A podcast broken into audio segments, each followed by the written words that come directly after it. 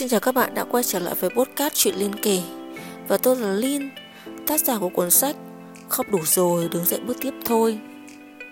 Đã bao giờ bạn rơi vào cảm giác chán yêu hay chưa?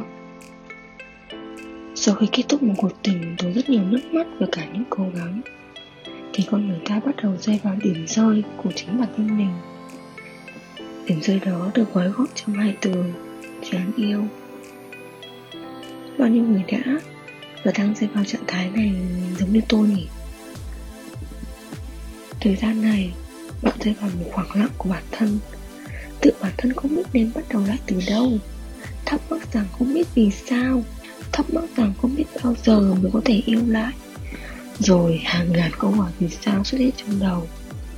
Chán yêu Là cảm thấy ngứa mắt với những đôi đang yêu nhau người kia. Chán yêu là không muốn nghe bất cứ ai kể về chuyện tình yêu của họ. Mọi câu chuyện trở nên phiền phức và vô vị.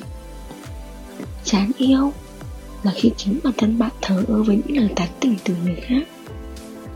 Và chán yêu chính là lúc bạn muốn chia biết mọi thứ mà từ trước đến nay bạn chưa bao giờ làm. Bạn không muốn quan tâm đến chuyện yêu đương nữa, mà đầu tư vào bản thân nhiều hơn, thay đổi phong cách suy nghĩ tiêu cực về tình yêu, nhưng lại rất tích cực về cuộc sống.